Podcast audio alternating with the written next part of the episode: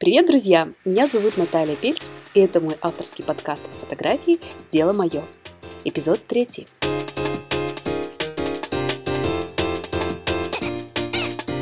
Сегодня мы поговорим о пяти вещах, которые бесят фотографов. Очень часто случается так, что к фотографу относятся, ну, может быть, чуть-чуть получше, чем к обслуживающему персоналу. Действительно, я с этим сталкиваюсь крайне часто. Поэтому мне хотелось бы стать на защиту моих коллег и сказать, что есть такие вещи, которые, например, бесят лично меня. Честно, я очень люблю людей, но их неуважение к чужим границам часто приводит к тому, что просто не хочется делать что-то дополнительно для них. То есть дополнительную улыбку, дополнительный кадр, дополнительную обработку. Подумайте о том, что всегда есть две стороны медали. Есть клиент, но есть и фотограф, который тоже может обижаться на какие-то вещи, которые его не устраивают. Понятное дело, что я уже, наверное, переросла этот пункт обиды. Я просто говорю, что мне не нравится вот это и вот это, что я не хочу это делать, я не буду, или я просто возвращаю деньги. Но если вы начинающий фотограф, пожалуйста, задумайтесь, если вы встречаетесь с этими пунктами. Сейчас я по ним пройдусь. Первая ситуация, которая меня страшно-страшно бесит, когда человек приходит ко мне в гости, в мою студию, которую я создала своими собственными руками, студию, которую я периодически крашу своими руками, меняю полы, делаю декорации, езжу за какими-то определенными стульями на край света и так далее. В общем, я зову доверительно клиента к себе. Клиент заходит на порог, начинает озираться и говорит: «М-м, я не ожидал, что эта студия такая маленькая». Я сразу представляю себе ситуацию, как если бы девушка встретила своего будущего парня и на первом свидании сразу же полезла к нему в трусы и сказала бы то же самое. Вторая ситуация, которая меня дико раздражает, когда клиент говорит: «Вы же будете говорить мне, что делать? Я совершенно не умею позировать. Я не знаю, что делать в кадре. А что мне делать? А как мне поставить палец, руку? А куда мне смотреть?»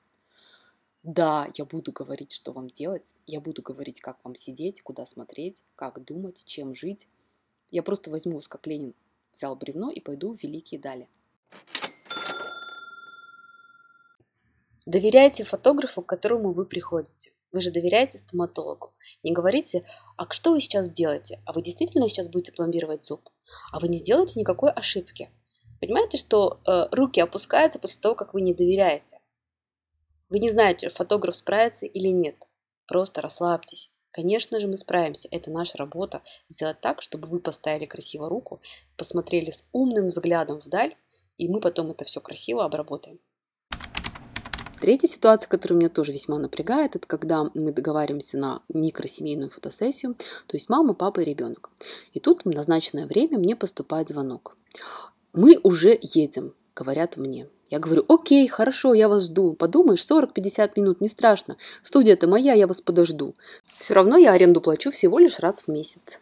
Да, а, ничего, что с нами будет наш брат, сват, двоюродный дед, племянник, сосед и так далее. Я начинаю напрягаться, они говорят: «Ну, по дороге еще, может быть, возьмем маму, а с собаками можно?»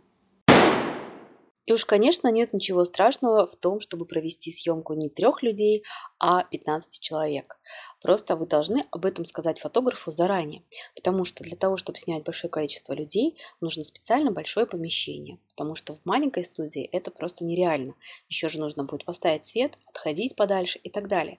Плюс это займет гораздо больше времени, потому что вас нужно рассадить или расставить, вы должны сочетаться по цветам, то есть нужно продумать одежду заранее и так далее. Ну и, конечно, это совсем другая по стоимости съемка, поэтому, пожалуйста, не подкладывайте такую свинью для фотографа. Он очень-очень будет огорчен. На моей памяти у меня была одна съемка, которую мы делали для восьмидесятилетней бабушки.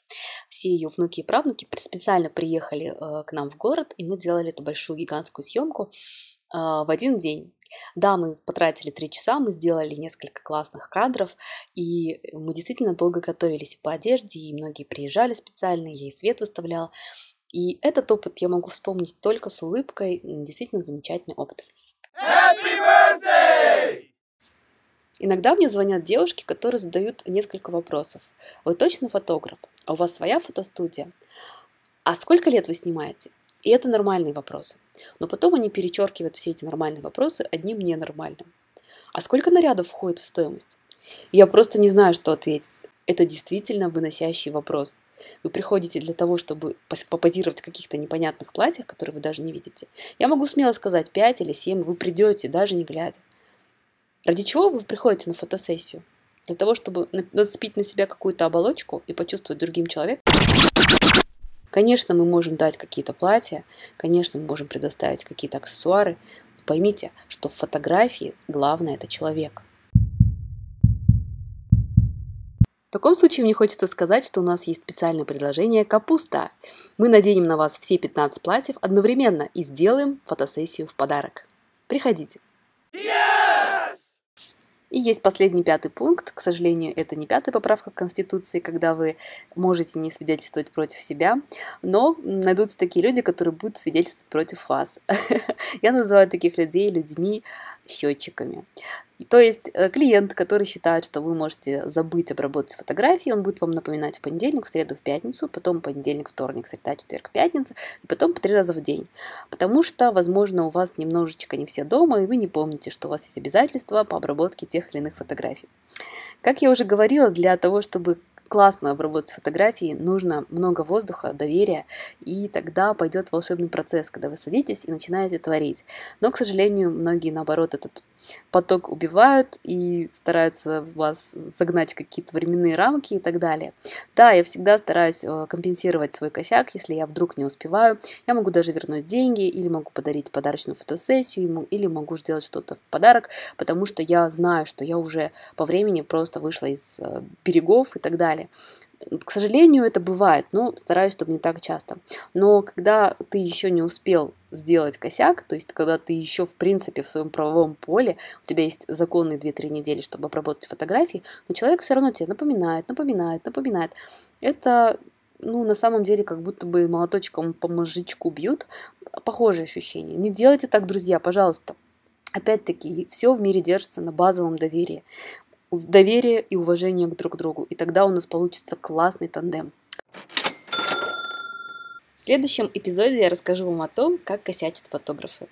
Да-да, мы не святые, и мне кажется, это вам будет интересно услышать, потому что мы люди, мы умеем быть слабыми, и мы стараемся работать над своими ошибками. Спасибо вам большое за внимание, пока-пока!